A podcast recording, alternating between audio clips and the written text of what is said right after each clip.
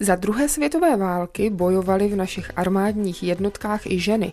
Řada dobrovolnic vstoupila do armády na východní frontě nebo ve Velké Británii. Pohledem zpětně by se mohlo zdát, že šlo o zcela rozdílné světy. Mnohé je však spojovalo. Především odhodlání pomoci vyhrát válku a osvobodit svou vlast. A že to naše ženy na válečných bojištích rozhodně neměly jednoduché, uslyšíte v následujícím pořadu, u kterého vás vítá Naděra Viláková. Historie Plus.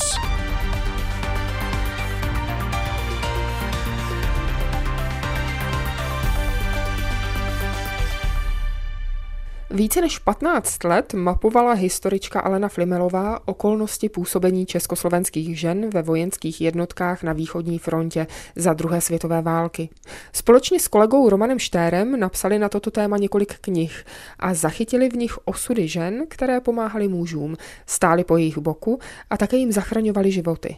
Nám se s kolegou podařilo dosáhnout čísla 1151, Toto číslo nepovažujeme za konečné, protože samozřejmě eh, v těch databázích se mohou ta jména někdy překrývat. Některé ty dámy, že se provdávaly, takže si měla příjmení, čili je dost dobře možné, že některá ta jména se nám tam dublují. Více jak tisícovka žen je v 60 tisícových československých jednotkách na východní frontě úctyhodný počet. Pokud však hovoříme o Češkách či Slovenkách, není to tak úplně přesné. Ženská část československých jednotek byla, ostatně stejně jako mužská, národnostně daleko pestřejší. V počátcích je dominující právě židovská národnost, kdy vlastně židovské ženy tvoří většinu z těch 38 žen, které odjeli na frontu k Sokolovu. Dokonce stravu vojákům u Sokolova právě připravovaly výhradně židovské ženy. Židovská děvčata, to jsou vlastně většinou uprchlice z protektorátu Čechy a Morava, kteří se přes Polsko dostali později vlivem okolností do Sovětského svazu. A v Sovětském svazu jim pak bylo umožněno vstoupit do československých vojenských jednotek. V té další fázi, to znamená, když vzniká brigáda, tak tam vlastně v té ženské části dominují podkarpatské Rusínky, což byly dámy, které vlastně nejprve přešly ilegálně hranici podkarpatské Rusy a přešly do Sovětského svazu, kde byly zadrženi a posláni do sovětských táborů nucených prací.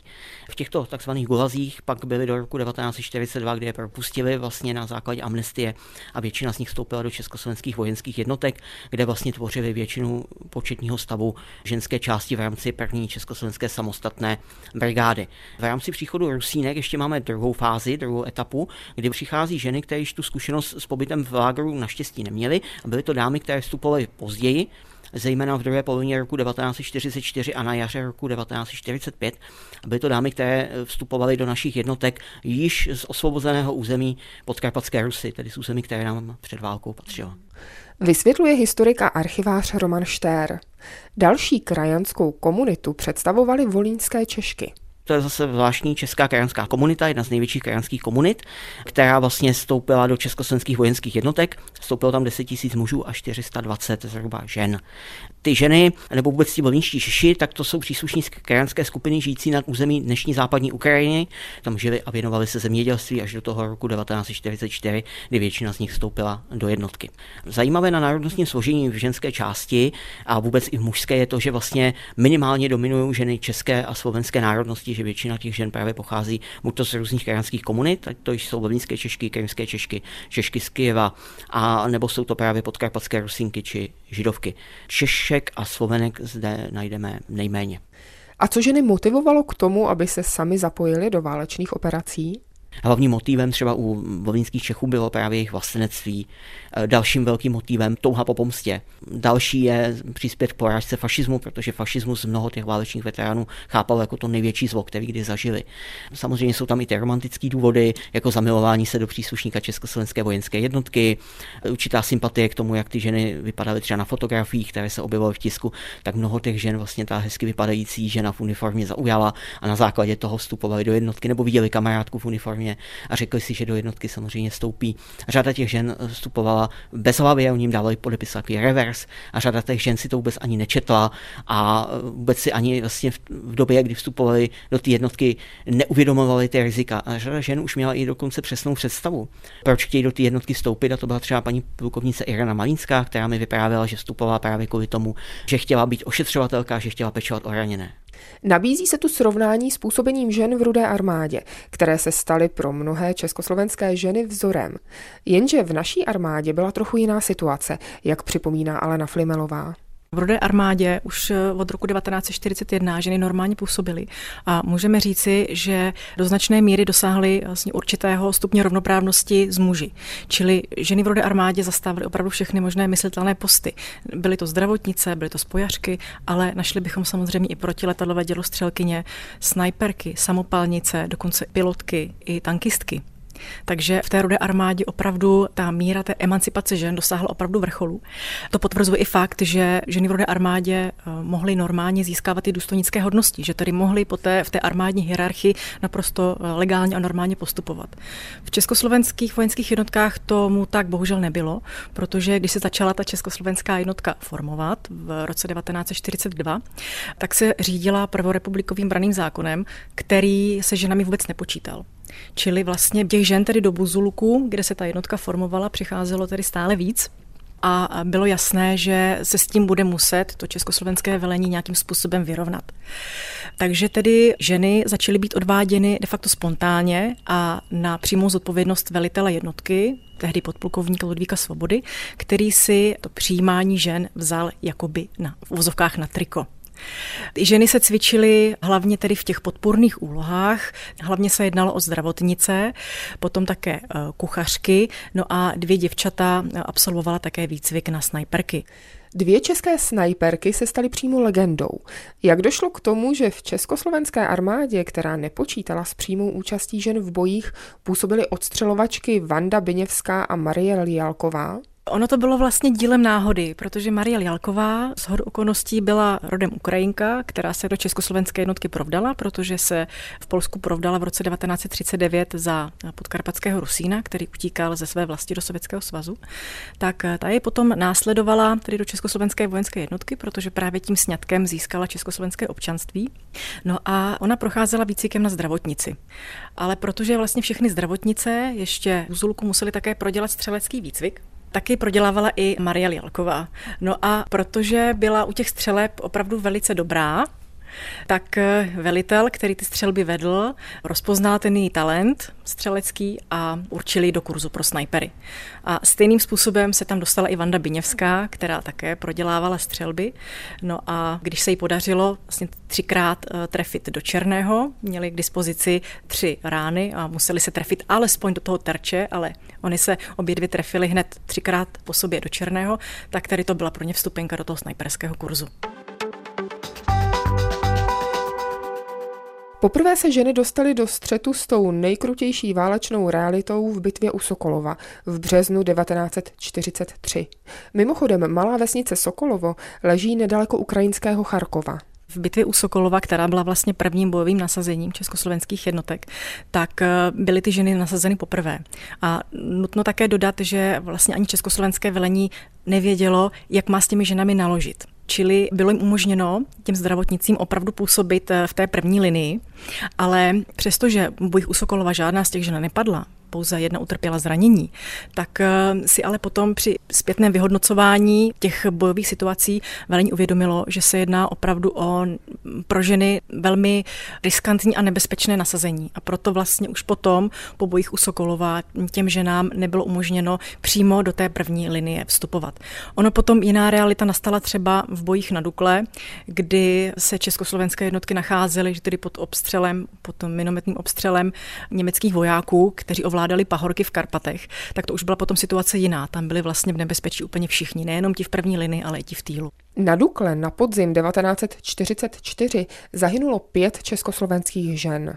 A to byla také naštěstí jediná doložitelná úmrtí našich žen v bojích, na která historici přišli. Pět žen eh, zemřelo právě v důsledku těch minometných přepadů. Jednalo se v naprosté většině o silná střepinová zranění. Zemřely tři spojařky, a dvě protiletadlové dělostřelkyně.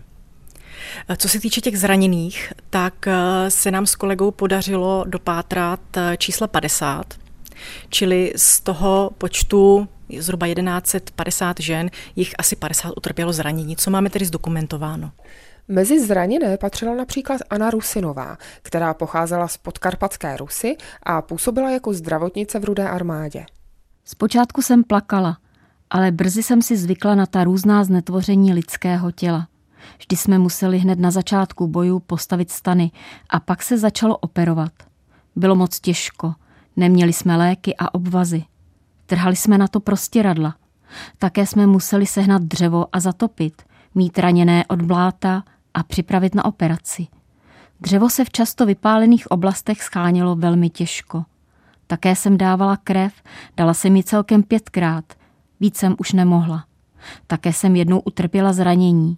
Na jednom nádraží mne výbuch odhodil na beton, udeřila jsem se do hlavy a praskla mi lepka.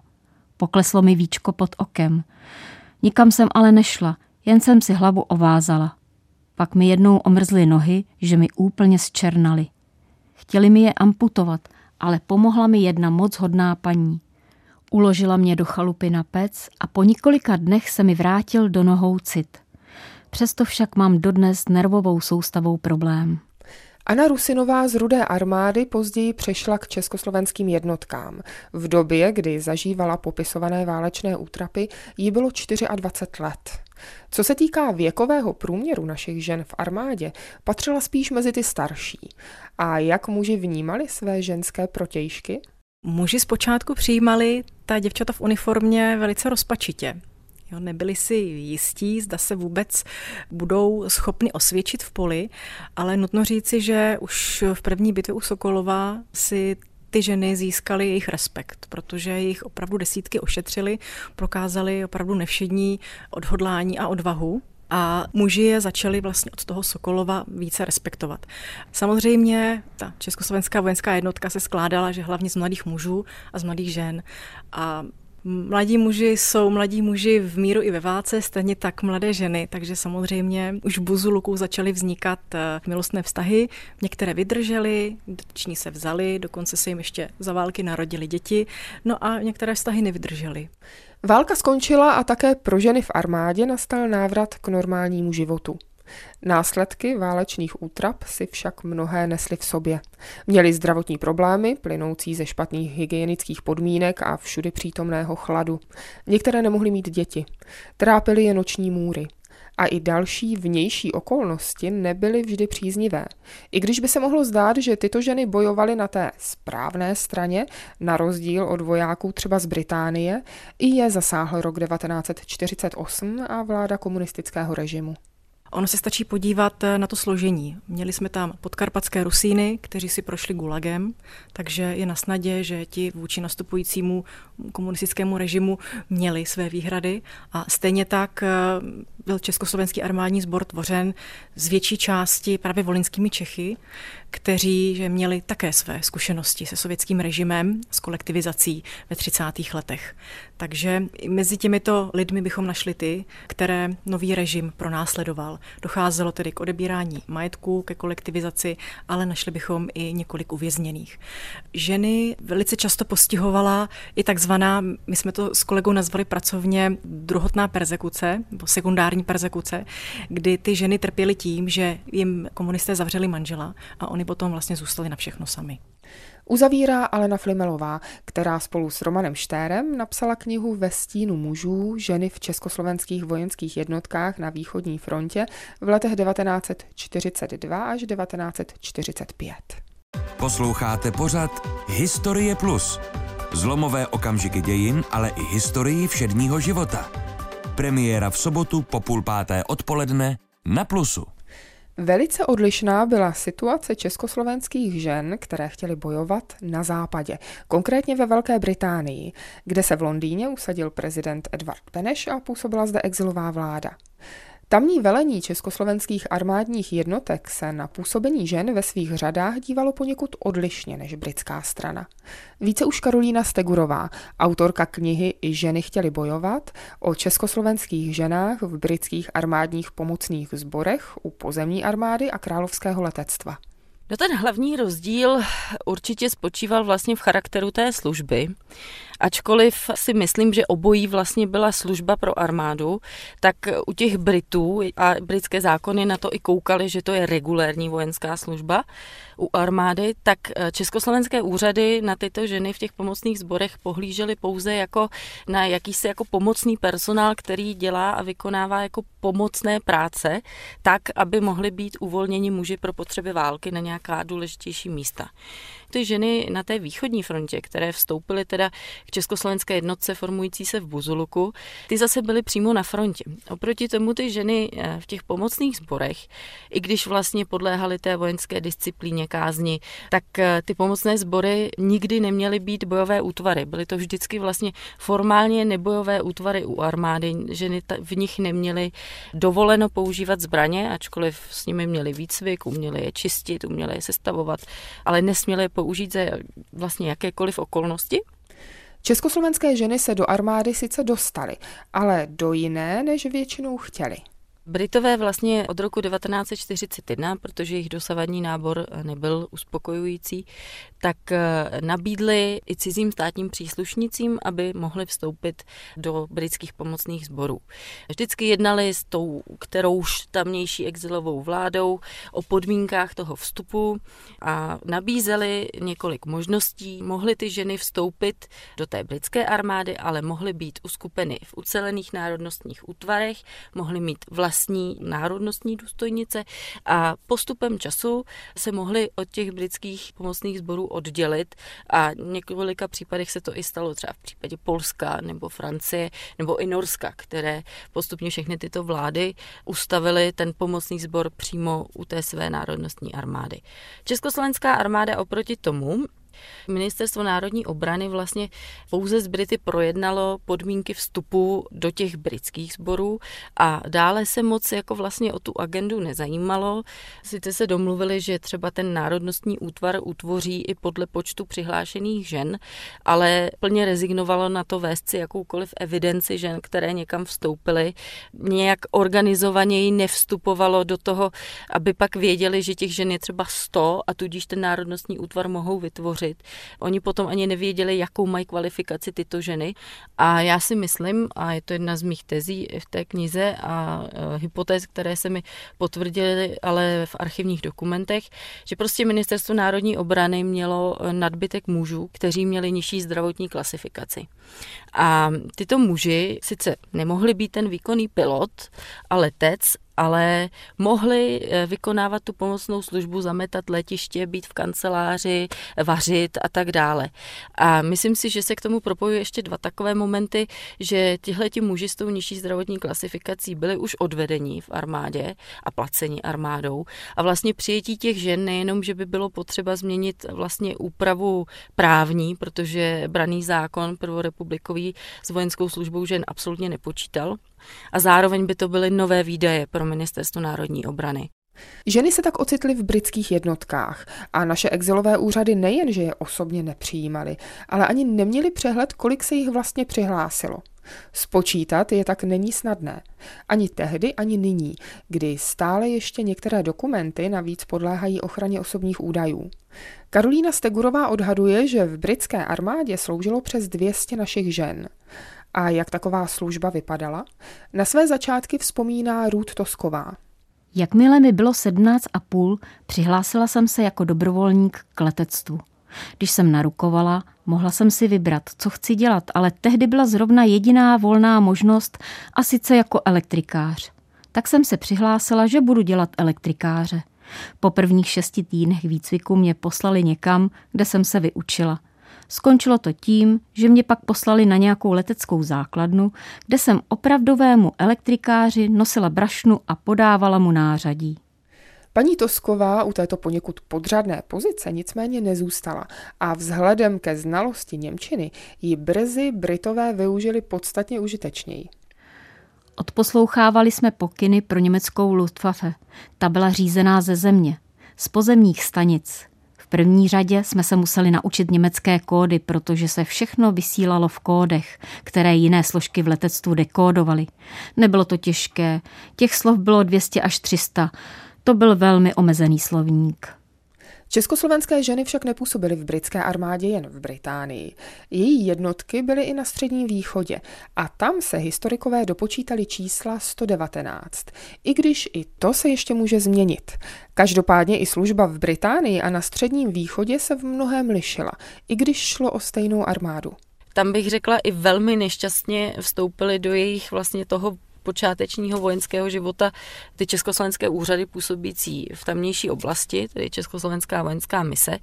Pokud ve Velké Británii ministerstvo národní obrany bylo laxní, tak eh, v té oblasti středního východu se můžeme i z dokumentů domnívat, že tamnější zástupci té vojenské mise chtěli nějakým způsobem ty ženy přinutit se přihlásit do sboru a to pod pohrůžkami různými typů, že budou evakuovány z oblasti nebo že budou přeskoumány jejich sociální podpory a prostě vyvíjeli na ně nepřímý, ale důsledný nátlak což vlastně bylo plně v rozporu s Brity praktikovanou dobrovolností.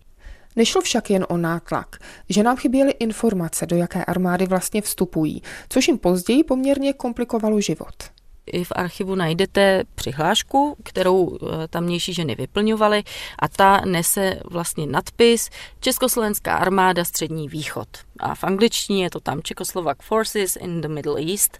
A ženy vyplnily tuhle tu přihlášku a vlastně pak se najednou ocitly přiřazené k té britské armádě. A pro řadu z nich tam motivací někam vstupovat eh, v domění, že přijdou k té československé jednotce, bylo to, že tam měli manžely, partnery, bratry. Oni to i sami pak přiznávají, protože několikrát se obracejí na Ministerstvo národní obrany i na prezidenta Beneše, aby nějakým způsobem tu jejich situaci tam vyřešil. Protože muži z oblasti Středního východu se pak přeplaví do Velké Británie a tyto ženy, které teda ale opravdu měly v drtivé většině motivaci vstoupit do těch jednotek, do těch sborů, to, že tam jsou ty partneři, tak tam zůstávají.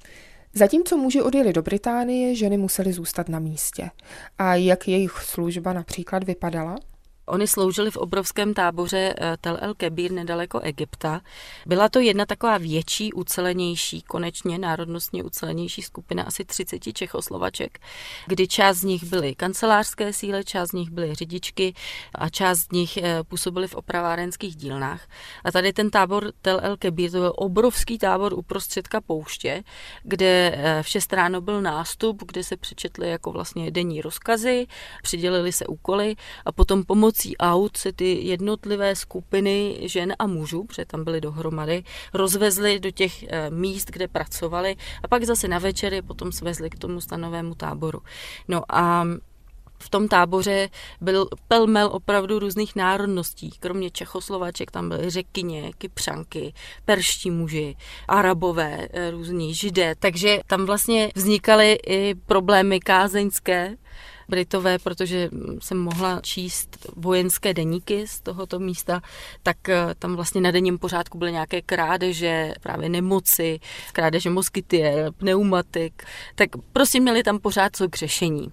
Ale je tam mimo jiné opravdu několikrát důsledně napsáno, že ty Češky jsou považované za nejlepší v té práci společně s řekyněmi, takže to bych tak jako vyzdvihla. Na výcvik v hlavním výcvikovém centru britské armády pro oblast středního východu v Sarafandu vzpomínala Edita Zochovická. Pro výcvik jsme měli určené třítunové nákladní vozy. Měli jsme velmi dobré instruktory, byli to londýnští řidiči autobusů.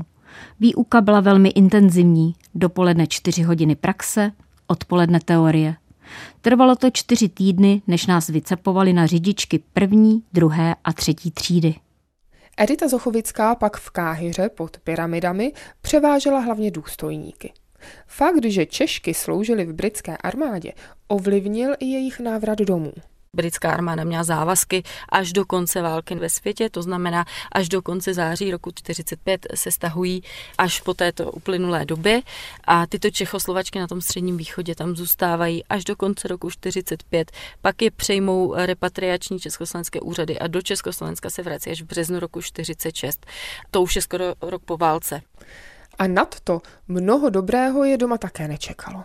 Taky najdeme persekuci v jejich řadách. Možná, že výhodou určitou mohlo být, že právě nebyl žádný ten důsledný seznam, takže to možná mohlo zbrzdit práci potom represivních orgánů po roce 48, ale určitě ty ženy, které měly například eh, za manžela i československého vojáka, jako Jiřina Ašerová, Tonderová, Provdana, tak ta dokonce dostala odnětí svobody práce v pracovním táboře v Lágru v Jáchymově. Eh, najdeme tam různou persekuci v zaměstnání, ať už teda propuštění nebo určitou degradaci na nižší pozici. A najdeme tam i výslechy na STB, sledování, což třeba u těch žen z toho středního východu, které se takhle vrátily pozdě, tak eh, těm určitě přitížil ten židovský původ po tom roce 48. Takže ano, ta represe byla, eh, nebyla možná tak rozsáhlá a tak přísná a drsná, jako v případě těch československých vojáků působících na západě, ale i tak byla nelegitimní, byla protiprávní a byla prostě traumatizující, takže ano, najdeme ji. Uzavírá Karolína Stegurová, autorka knihy I ženy chtěly bojovat. O osudu bojovnic z řad československých žen v zahraničních jednotkách za druhé světové války jsem hovořila i s Alenou Flimelovou a Romanem Štérem, kteří jsou mimo jiné autory knihy Ve stínu mužů. Výčet jmen ještě doplním o tým, který pro vás dnešní pořad připravil. Dramaturgině Magdalena Šoralová, zvukový mistr Václav Maršík a od mikrofonu se loučí Naďa Revláková.